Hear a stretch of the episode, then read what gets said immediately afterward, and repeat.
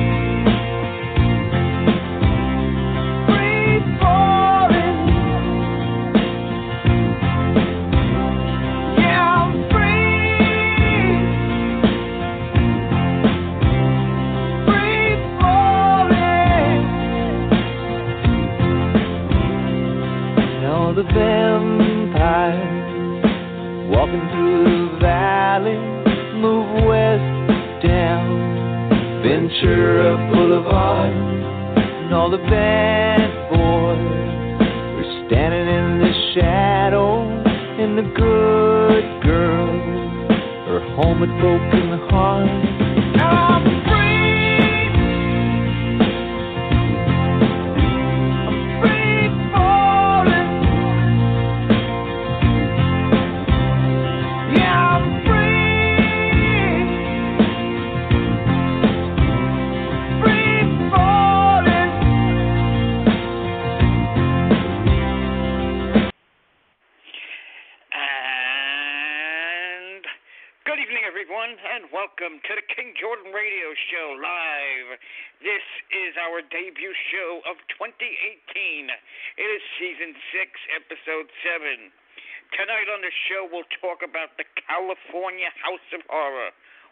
tragedy that is, and also the Larry Nassar case, uh, where he was uh, convicted and He's going to spend 175 years, basically his life. We'll talk about that.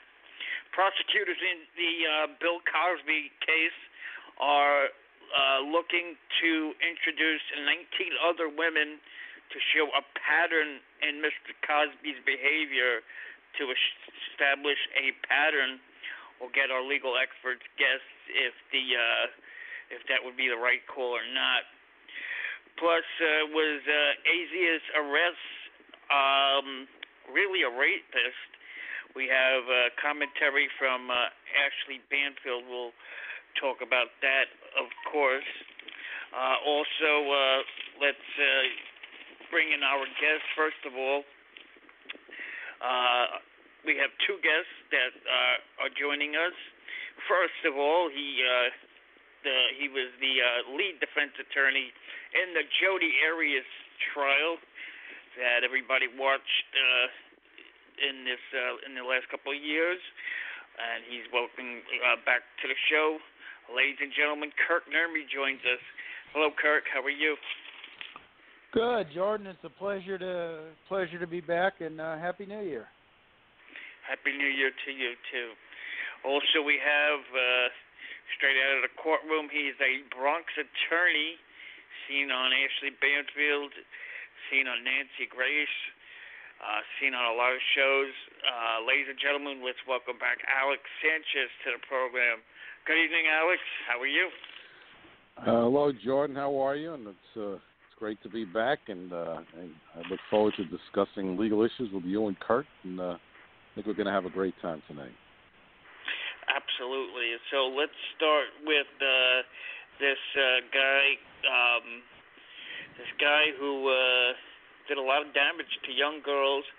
Here is a clip courtesy of NBC, And uh, let's take a listen, and then we'll talk on the other side. I've been following what's going on with USA Gymnastics and that horrible trial where these women have to give statements in the court about the sexual abuse that they endured at the hands of the former USA Gymnastics and Michigan State University doctor Larry Nassar.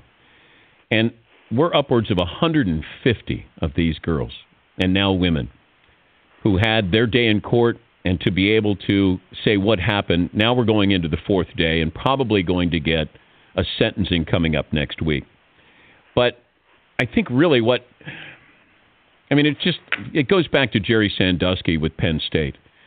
Who knew he was being investigated for 12 years? Who's protecting him? How's he allowed on campus?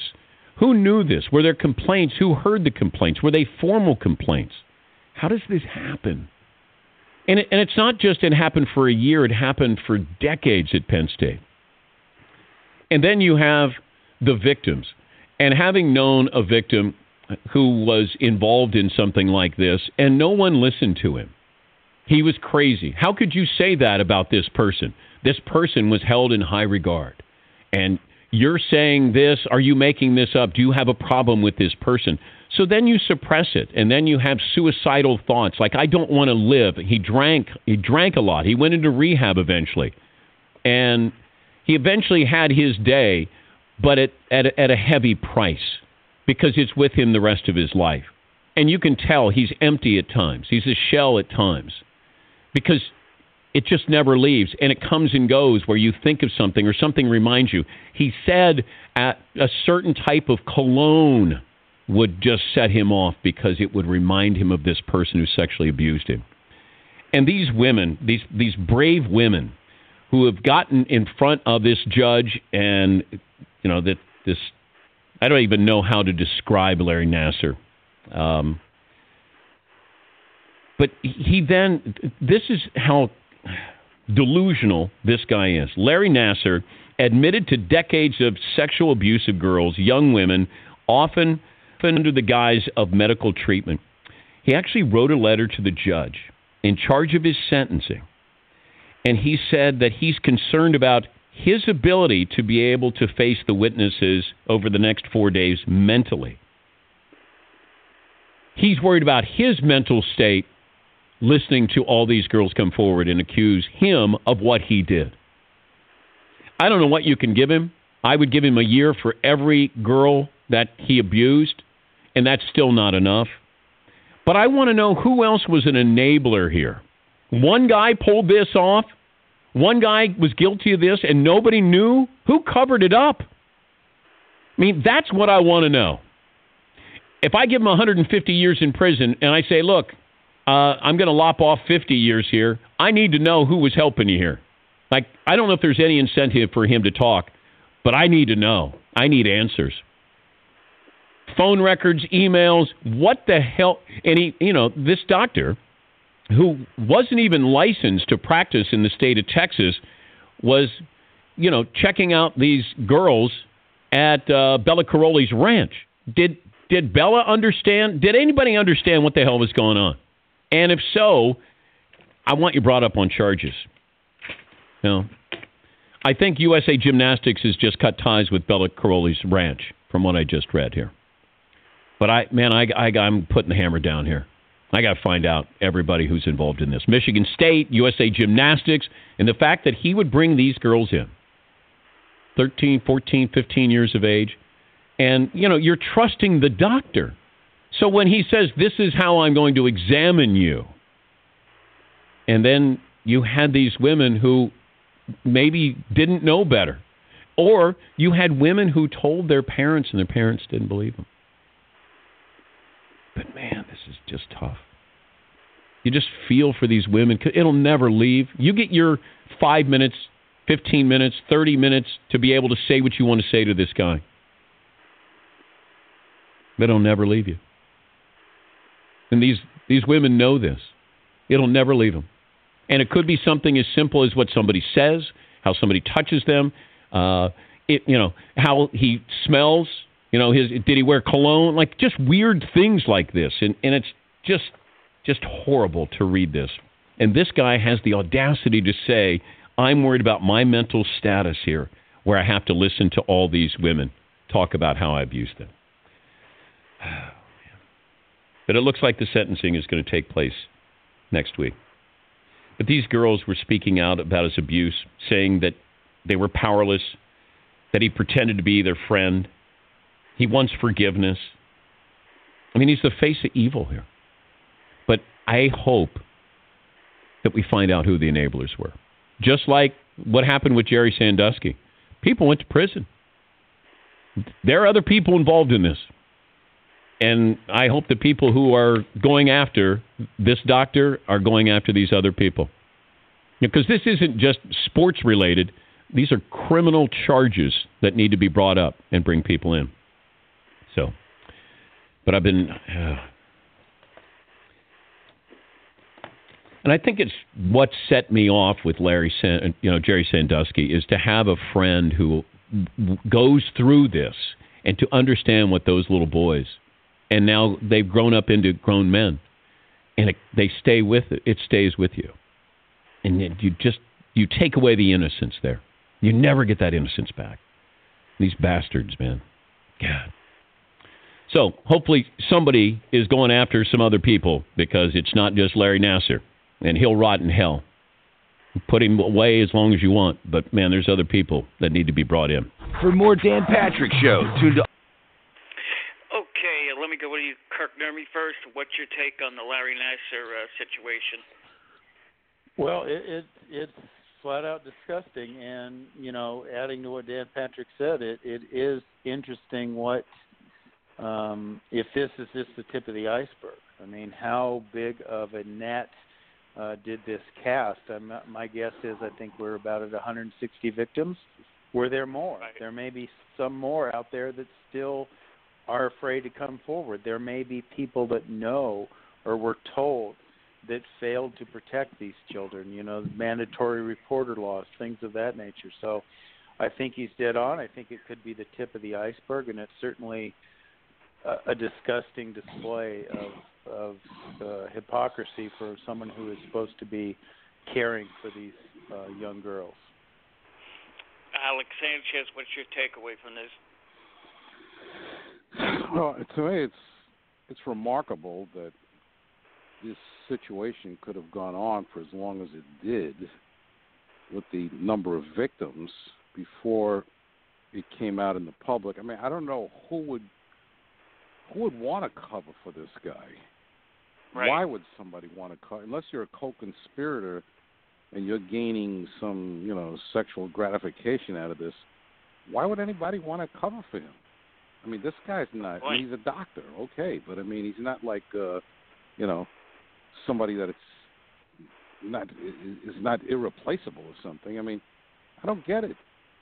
So, how could this have gone on to the degree that it did? It is kind of strange to me that these girls. I mean, I would imagine that they would have some type of a female mentor that they could have reported to, other than their parents you know, some there, there must have been somebody out there that they they could have spoken to about issues, and it's hard to believe that somebody could not have connected the dots a lot earlier.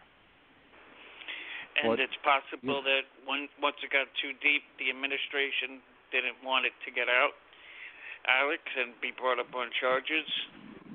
Yeah, I mean, once once things get too deep, then the whole cover-up situation starts to get in there because then the the, the Olympic Committee or wherever it is, or Karolyi or whoever's mixed up with this, they become very protective of their organization that they have, and they know that if this comes out, this could destroy them all. But let's say they're aware of it. Why keep Nassar then? Why not Right. just you know get rid of him? So I'm I'm I'm I'm probably of the belief system that this guy was very clever, and he kept things very quiet, and nobody suspected him of doing anything wrong. Because I can't imagine if somebody did suspect him of doing something wrong, why not just bump him? This guy's not like you know a one of a kind individual in the world where you know the whole the whole universe is going to collapse if he's gone. I don't get it. No, it doesn't make after all these years, doesn't make any sense. But the administrator did resign today. How convenient. And uh, these crimes, the people that are covering it up should just be just as culpable. And uh, how much time can a person covering up the situation, or how much time do you think they should get, Alex? Oh, you- no, the the covering up. I mean, what is what does covering up mean? What does that mean? That you're obstructing justice? You were You aware of other way. what's going on. You're aware of what's going on, and you're intentionally, you know, uh, you know, guiding police away from any type of investigation. The most likely scenario is if there were some people that did not reveal whatever it is they knew, they probably felt that they were they they would be brought up on some type of charges or civil charges, or they would lose their licenses. But I, I think it would be very hard to try to establish any culpability for the for those people that allegedly covered up, unless you have substantial evidence and proof that you can bring into to a court of law to show that these people were, you know, seriously involved in in, in a conspiracy to, to to block the police from from from learning what was going on, and that's that's not likely. That's not likely what happened here. I think this maniac Nassar was very clever and sick and diabolical, and uh, he covered up his actions very, very, very, very uh, accurately. And I believe he lot was married there with his wife. yeah, that's uh, the whole she- thing, man. You know, the most had to know diabolical criminals, the most diabolical criminals out there, don't look like diabolical criminals. They look like ordinary people. They look like That's respectable people. true. They look, yeah, they look like good church-going people, or or people that are very religious, or they go into their synagogues, their mosques, and they do all the right things, and they have the right friends, and they say the right things, and their demeanor, you know, does not indicate a monster, but behind that is, is a terrible illness and sickness, and and they engage in these monstrous activities, and that's why they're so hard to catch sometimes, and he's No proof of that. Yes, and No, the uh, judge I, I, gave I was going to say if I, oh, Go ahead, I was going to say if I could, if I could add to that, uh, Jordan, what Alex was saying, you know, as someone who's uh, handled a lot of cases of this nature, not to this extent, of course, nothing, few things are to this extent, but Alex is dead on right, especially in the. Um, it's particularly acute, I guess, what he was saying is in the sex offender world because they have a tendency to blend in, to look normal, to know how to operate in polite society. And there was also the advantage he had in terms of disguising his operation was being a doctor. And that would invoke a modicum of privacy. So there may more than likely not have been someone in the room. If there was, maybe they would have turned a blind eye and maybe they could be liable for not reporting um, if if they had that status. But um, you know they can be very cunning and getting away with it and knowing how to pick the people that won't come forward, knowing how to pick the right victim, and that's how it drags on for so many years because the person, the the people they choose to victimize are less likely to report. And by the way, Absolutely. the perfect person, the ideal person that I could think of that that represents the concept of, of someone that appears to be a normal person but is, you know, a mad madman is well, Jodi Arias herself. I mean, when you look at Jodi Arias, she she she was very pretty. She was articulate. She had an incredible command of the English language and the way she expressed herself. But behind it all, if you believe that she was guilty, and the evidence seemed to suggest that she was, she was a monster. And she's not the only one like that. There's a lot of Of people like not. that. And that's what's so frightening. No question about it. And we have another terrible case uh, out in California. Let's take a listen to these details and we'll talk. Don't miss our special report tonight on 2020 as those closest to the House of Horrors in Southern California share what they know, and what they know will stun you. Exclusively today, our Robin Nance spoke with 2020 reporter Matt Gutman about covering the story there. Tales have shocked and disgusted the country. Parents David and Louise Turpin accused of holding their 13 children hostage, starving and torturing them for years. ABC's Matt Gutman has been on this story right from the start and is uncovering much more in a special 2020 tonight, right here on KXLY4 News. And Matt, tell us about the initial reaction you had to the story coming in. Shock. I, I- saw it on a uh, one of those alerts on the phone, and immediately I knew that this was unusual. But the more we have delved into this story, and we've sent teams for 2020 across the country West Virginia, Ohio, Texas, California the more we learn about the alleged depravity of this family. Uh, I sat down with the DA last night, and he told me that for infractions as small as washing their hands above the wrist, the kids would be chained to their beds for weeks, sometimes months, never allowed to leave, even to use the bathroom. That uh, the kids were subjected to systematic starvation, sometimes for decades, the eldest ones. Um, that they were taunted. The family had money. Um, David Turpin, who faces uh, 38 counts, was an engineer. He was making $140,000 a year until a few years ago, and they would buy pies, pumpkin pie, apple pie, leave it on the counter, let the kids smell it, but never eat it. There were toys that were given to them or that they purchased that are still wrapped. They never allowed the kids to play with them. They never allowed the kids outside during the day. Um, they would march them from room to room for hours at a time. The more we learn about this, the more horrible it seems, and that is why prosecutors here are so determined to seem them to, to get the maximum punishment uh, for David and Louise Turpin, who, if convicted, could spend the rest of their lives in prison.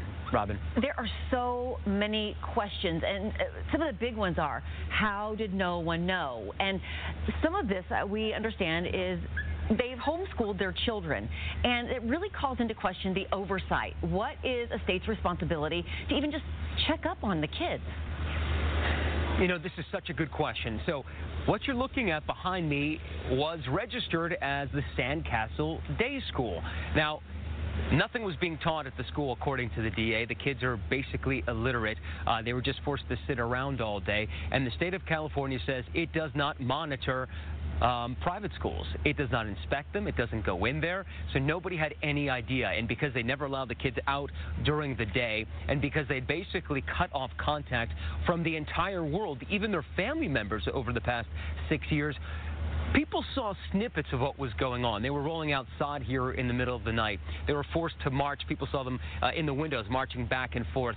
But nobody apparently had any idea of the totality of the depravity that was happening in that house behind me uh, that prosecutors allege happened for all of those years. And here's what's, I think, also another interesting piece is that the children were not given the toys, but they had journals.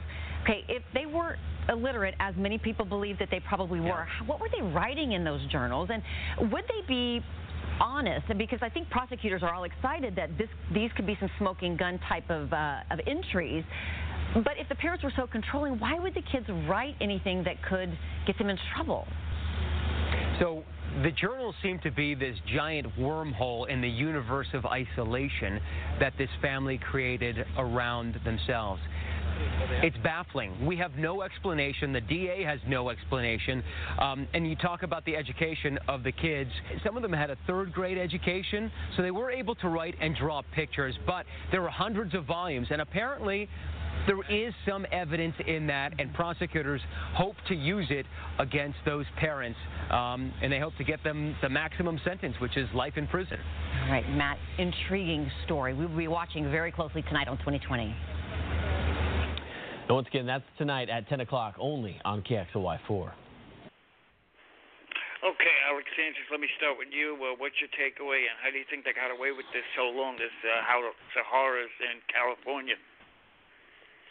I mean, it, it's another remarkable story. It, it's incredible to me how two people. I mean, you could always have one person that's a madman, but to Right. have two people together that are both engaged in this long-term conspiracy. I mean, this is really remarkable. These people. I don't care whether or not there's journals or there's no journals. I don't care if the kids don't even for whatever reason are not going to testify. These people are never going to see the light of day because all you have to do is prove that they were under the custody and control of the mother and the father, and the kids were starving or they were not getting proper medical care. They could be convicted of, you know, hundreds of counts of abuse and neglect and everything else. So they, you know, prosecutors desperately trying to, you know, accumulate all this other evidence about journals. I mean, that's good, but the reality is that they have they have a basically a lock of a case right now, and everything else would think- just be gravy at this point. You know, Do you think, Alex, that the uh, mother could work with the prosecution to say that maybe she was under his spell, afraid, and uh, you know, you, you know, anybody, any defense lawyer would probably want to, you know, say, "Let me approach the prosecutor," but I, that, that that's pretty weak. I mean, it's one thing to be under the the control of somebody for some temporary period of time. When you start getting into the decades situation, then you know, it, it loses a lot of its credibility at that point. And this guy was out of the house and he was working as an engineer and this mother had a lot of free time. And what about the shopping and the you know the displaying of the pies just to torture these kids and beating them? They're going away. They're not going to see the light of day. And that's all there is to it. And i feel sorry for these kids. I hope somehow they're able to recover. It's a remarkable case but it's just more evidence of of madness. And we may never fully understand exactly why these people did what they did absolutely, uh, Kirk, uh, what's your takeaway from this story? Well, I definitely agree with Alex. They're not going to see the light of day, and and you know my hope is in terms of the, you know, abuse that they perpetrated that um, they don't further that abuse by forcing these kids to testify at trial. Um, my assumption would be uh, it wouldn't shock me for these people to, in essence, dare their children uh, to testify against them and hope that they because when somebody's going to prison for life they don't necessarily feel like they have anything to lose. And if they feel like their kids won't won't speak up they think well maybe they have a chance or maybe they'll look less like a monster. Mental illness is obviously a big big factor here. And you know i i don't think any of that though and agreeing with alex again i don't think any of that would be enough to get either one of them to a point where seeing the light of day is a possibility. But um, why they did this, what their means are, if it was just to torture their kids, I believe that they will continue to do so in any way they can. And you remember, Alex, there was a similar story called the Wolf Pack here in New York about four or five years ago, highlighted on 2020 this past week. You remember that one? I don't I don't remember that one. If you refresh my recollection, though. But you know, this is not the first time we we hear some crazy situation of of of some couple that is is is, is controlling their family in, in some bizarre, complete antisocial manner. I've I've heard of stories like this before, and certainly, you know, I've represented people that have committed all kinds of abuse against their own kids.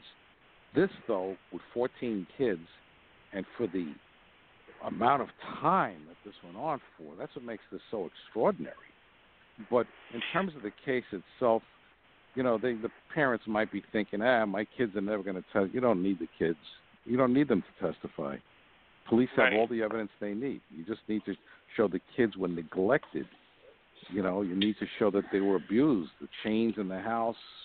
This, this, this, there's no way these people have any chance of winning this case. And Alex, why don't you tell our audience what happens to a guy like this uh, that has been accused of doing this to children? Oh yeah, you know, criminals, Yeah. even the worst criminals, even the worst criminals that I've represented, they- they don't like people that abuse kids. They don't like people Like that, that commit these type of offenses. The most likely scenario is that these people are going to be in some type of protective custody, but protective custody is like being in solitary confinement. 23 Right. hours a day and they they're walked out into like a yard or something like that to, you know, just play basketball by themselves or stretch or something. but uh, they're going to be living a very solitary, isolated existence for the next 45 years until they are dead. So if people get any solace of that, out of that, well, that, that's what's going to happen, you know. Absolutely. Uh, anything else on this, Kirk? To you? No, I mean uh, I, I agree, and if and if uh, it's misunderstood, I'm not thinking that that uh, they have any chance to see the light of day or win this case, but I do think they will take every opportunity they can to needle their kids further. We can only hope so. Okay, the prosecutors uh, in the Bill Cosby case want to introduce 19 other alleged rape uh, from Bill Cosby. Here is the backstory to that. We'll talk about this on the other side. 19 Bill Cosby accusers will be could be allowed to testify in the comedian's retrial on sexual abuse charges this spring. Prosecutors preparing the case made that request today. They've asked for permission to have 13 accusers testify in Bill Cosby's first trial, which ended in a hung jury in June, but the judge only allowed testimony from one accuser in addition to Andrea Constand. Cosby's retrial is now set for April 2nd. All right, Alex, let me start with you. Uh, should the judge allow this to show a pattern that Mr. Cosby does this to other women? If so, yes. Uh, and if so, why not? No. Well, remember the the the, uh, the prosecution previously made this application, the exact same application the prosecutor previously made in the first trial, right? That's right. And now the prosecutors, and it was denied by the judge, except for one witness. So now the prosecutors essentially making the same application. So why should the judge change his opinion? Now judges do change their opinion. Sometimes they say, "Wait a minute, I misinterpreted the law the first time, or there's some new case law that says I could do this." But if a judge is going to change his opinion, he has to explain on the record why he's going to allow those women to come in and testify. I think the judge was probably wrong the first time around. I think the those women should have been allowed to testify for the very argument the prosecution made that it did establish a pattern. Why not? And this guy was engaged in this persistent type of activity and criminal behavior. He had a whole program going of handing out dope and you know getting people drunk and allegedly raping them when they were unconscious. Why shouldn't that come out? I don't understand. The only thing, a reason why I could think that the judge did not let it come out was because they were so old, and Cosby couldn't be criminally prosecuted on those cases. So if he couldn't be, Can't you make the know, couldn't argument, though, uh, that this could be prejudicial to the defendant because, look, he's only charged with one person, uh, Andrea Constand, and that could clutter up the uh, jury. What about that argument? You know, you know, anytime the pro- anytime the prosecution wants to introduce evidence against the defendant, it's going to be prejudicial. the very purpose Yeah. of introducing evidence is to prejudice the defendant. That's that's the very purpose of it. The question is, is it so prejudicial that would it, it would interfere with the jury's ability to render a fair and impartial verdict? And perhaps that's the reason why the judge kept it out the first time. So I think it I, I think the judge made a mistake by not letting it in in the first trial. But if he's going to let it in now, he better have some very uh, uh, significant justification for changing his first, his opinion that he rendered the first time. Absolutely, and you remember the uh, second trial of the Menendez brothers. A lot of things were changed, not in favor of the defendants uh, in that second trial. Nurmi, uh, what's your take uh, on this uh, matter? Should the uh, all these women be allowed to? Uh, if so, yes, why? And if no, no, no, why? Well, I I think there's probably several reasons uh, no, uh, and the the most prominent being is that uh, this is the rule of the case now. Uh, this is the law of the case. The decision was made unless the judge can point to a specific fact that came up to my thinking in the first trial. Say the prosecutor says, "Well, look at this testimony. Look how it correlates." And maps in with some of these others. Something that wasn't known before at the time the judge made the decision would have to be the reason. The other concern becomes is any conviction like you like when you question uh, Alex is is any conviction that comes out of this going to be a product of the evidence related to that particular case or is it going to be related to past behaviors that may be remote in time, might be different, that sort of thing. So that's a, that's a key component of having a fair trial is you are being tried for the specific charges that have been rendered against you, not your lifetime pattern, if you were. Now, there's exceptions to that, and we could probably argue for the next hour whether or not those exceptions should apply.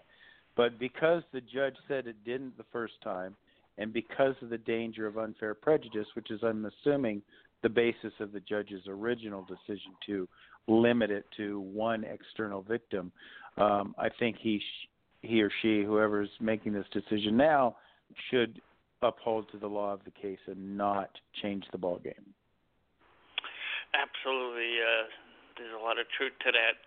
Okay, uh, Ashley Banfield spoke out um, for uh, defending uh, Mazi, uh, I can't pronounce his name, the accuser, in an open letter. She is saying that this is not a part of the Me Too movement. Here is some sound of what she said, and we'll discuss if uh, she makes any sense or not on the other side. Well, I'd like to say something here, and maybe this is best done in the form of an open letter to Aziz Ansari's accuser. Ready? Dear Grace, not your real name. I'm sorry that you had a bad date. I have had a few myself. They stink. I am sure it must be really weighing on you. Um, it's hard being a victim, very painful. Just ask anyone who's been on that end of crime and justice. I cover them every day. It's no picnic. But let's take a moment to reflect on what you claim was the worst night of your life, end quote. You had a bad date. Your date got overly amorous. After protesting his moves, you did not get up and leave right away. You continued to engage in the sexual encounter. By your own clear description, this was not a rape, nor was it a sexual assault. By your description, your sexual encounter was unpleasant. It did not send you to the police. It did not affect your workplace or your ability to get a job. So I have to ask you, what exactly was your beef? That you had a bad date with Aziz Ansari. Is that what victimized you to the point of seeking a public conviction and a career ending sentence against him? Is that truly what you thought he deserved for your night out? Let me be completely clear. If you were sexually assaulted, you should go to the police right now. If you were sexually harassed and your bad date because of his actions mitigated your ability to do your job, you should definitely speak up and loud because that's happened to me too, and it stinks. But if you just had an unpleasant sexual experience, you should have gone home. Maybe just go ahead, tell your friends to avoid this guy. He's gross. Go ahead, tell the date himself he's gross, that he is not the lover that he thinks he is. And without question, don't go on a second date with him. Certainly do not marry a guy like that. But what you have done, in my opinion, is appalling. You went to the press with the story of a bad date and you have potentially destroyed this man's career over it right after he received an award for which he was worthy. And now here is where I am going to claim victim. You have chiseled away at a movement that I, along with all of my sisters in the workplace, have been dreaming of for decades.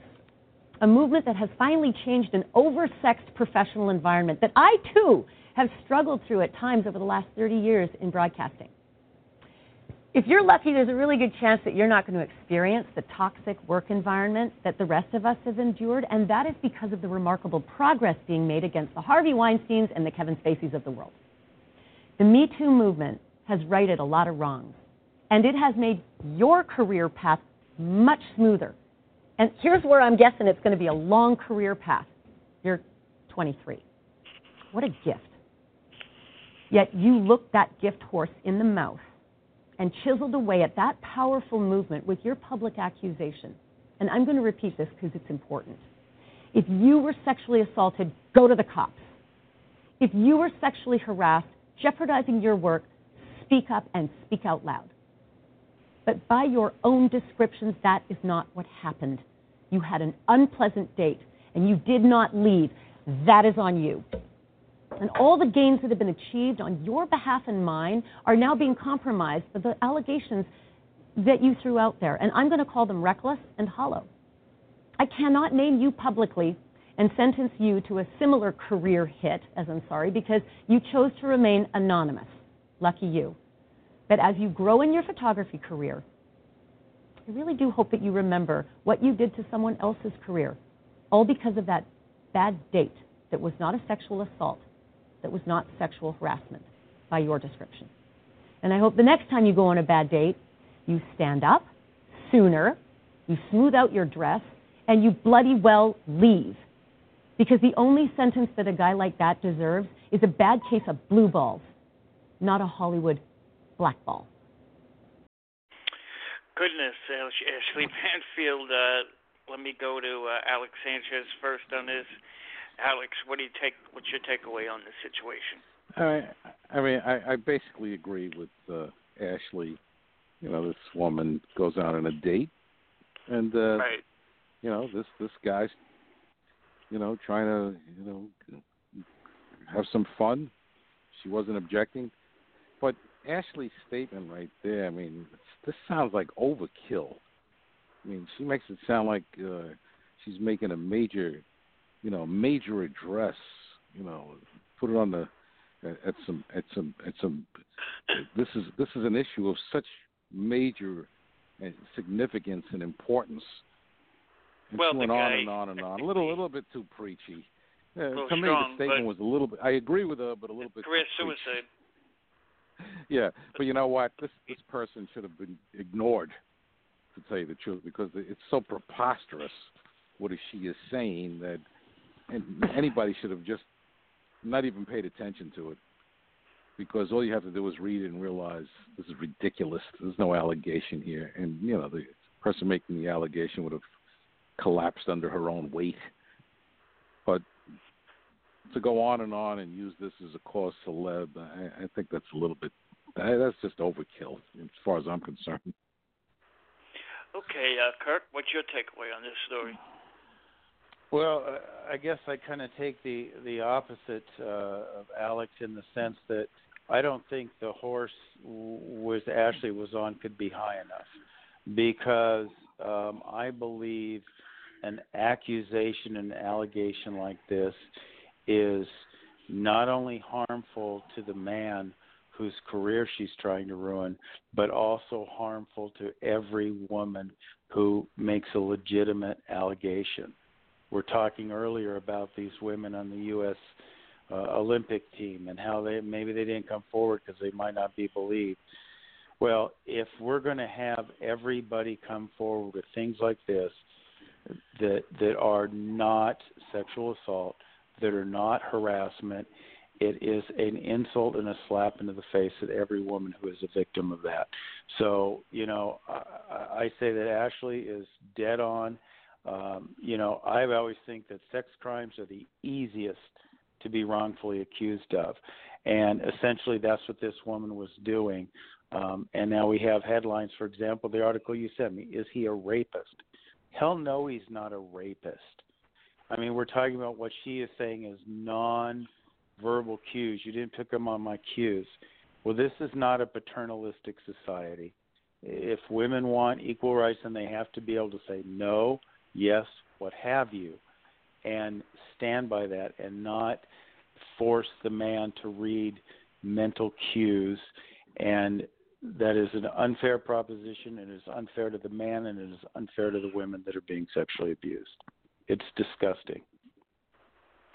Totally agree you know, the whole you. thing, the whole thing there is that, uh, and I, and I certainly agree with Kirk on it. He's, he's absolutely right. But she didn't make any allegations, really.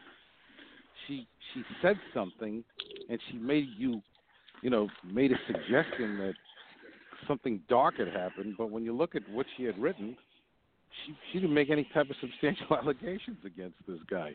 The thing was ridiculous. I I blame the publisher, who would publish Right. this nonsense. Why is the She also put herself in the oh. quote Me Too hashtag, along with a lot of women that came forward. So she put herself in that that even being- situation. Why would any legitimate paper or even an illegitimate paper publish something like that? It's ridiculous. You know. Anyway. Well, we've seen it time and time again. It's, uh, it's not credible. but this guy was, you know, he just got a show on net. He's on Netflix and he's, uh, he's done a lot, and we'll see if he gets work from this. You know, he's blackballed, you know, going forward. Okay, we have a uh, caller. Let's go out to uh, Mary. She says hello. Uh, Mary, you're live on the King Jordan Radio Show with Kirk and Alex. Hi, hi, hi, Jordan. Good to see that you're doing well again. And um, Thank you. hi to Kirk and um, and Alex. Good talking with Hey, you Mary. again. Hi, Mary. How are you? Uh, I'm fine. I um, just uh, my I guess my uh, the main thing that boggles my mind is the crime with the parents and this lack of oversee by the authorities in California. It seems like there should not be any school, private or public, but certainly not private anyway, that is not um, you have to file an affidavit so they know you're applying. You name it or whatever. You, you name how many students are going to be, and you're the principal. Someone has to have some kind of uh, um, overseeing that these things are really done properly. Because even if it's not a sexual thing, or or they were being kept captive or whatever, um, how do you know that these children are receiving adequate education as well? So so any, I just looked up in California. All you need to do is apply for an affidavit, uh, get in touch with the satellite education program, and there off you go. I mean, that's kind of ridiculous, you know. And, well, um, Mary. Oh, I'm sorry. I didn't mean to interrupt you. Go ahead. Um, well, then the other thing, I just want to make sure. I hear you guys are never going to see the light of day. I hope there is no plea deal in, whatsoever in this case, uh, where they have one pinned against the other.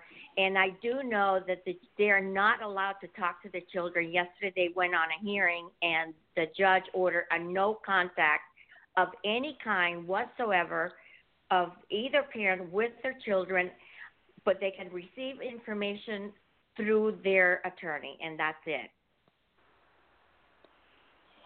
So Well, you know, called, and- and- uh, yeah, go ahead, oh, Kirk. go ahead, Alex.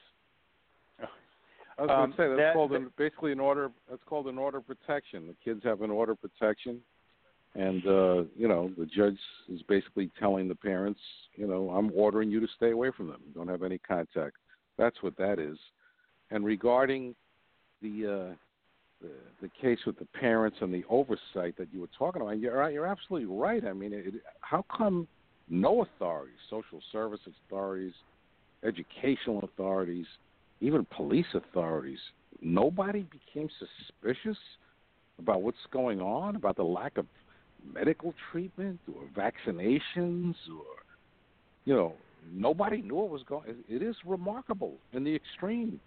And uh, you're a hundred percent right. You know, people cannot be allowed to just go on and have this type of control without anybody looking over their shoulder because that's when abuse takes place. And it's very sad. Yeah, some of the just- girls that turned women were, uh, some of them committed suicide. Go ahead, Kirk. Uh, I'm sorry to interrupt you. Yeah, Mary, just just to to kind of piggyback a little bit on what Alex is saying, you know, the, uh, against the order of protection, that tells me that, you know, California probably doesn't have a victims' bill of rights like we do in Arizona, which would be a per se bar.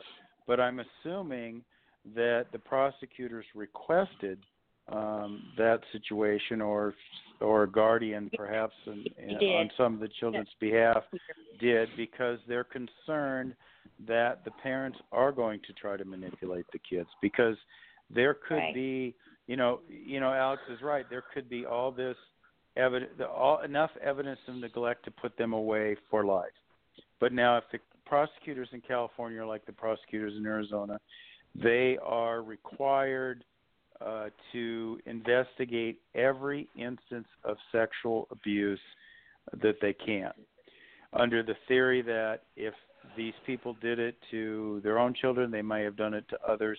Who knows what? Who knows what they were up to? So that's why I talk about having the forcing the kids to testify, manipulating the kids. They are probably these parents are probably trying to mitigate their damage because even though we can sit out here as rational human beings and say they're never getting out again, the person who is in that situation is not going to give up hope and they are going to feel that there is some way that they can get out of it and they're going to do whatever they can to do it. And they know they've had success at manipulating their kids for 20 plus years. So that is probably the reason for the protection. And certainly you're right regarding the charter school issue in um, or homeschool issue rather in California. Thank you guys, and have a, have a nice evening. Um, I'm in Hawaii, sunny Hawaii, and Kirk, um, I saw you on uh, Jodi Arias the uh, the other day, and uh, that sort Special. of relived a bunch of memories. But anyway, you'll have a good evening. I have I haven't watched it yet was that on the ID network? That special. it was it was it was. uh I think you had enough of that for one lifetime. Thanks, Mary, for the call. And uh, thank you, Alex, for joining us here tonight. Thank you, uh, Kirk. Pleasure to it uh, was a lot of fun. it A lot was. of fun to be on with you, and Kirk, it was great being on with you too. Pleasure to meet you. Alex Alex it was nice meeting you and and hopefully our our paths will cross again I'm sure yes, they will. and uh, of course, uh, just you want to tell them your website, uh, uh, Kirk, uh, about your books, etc.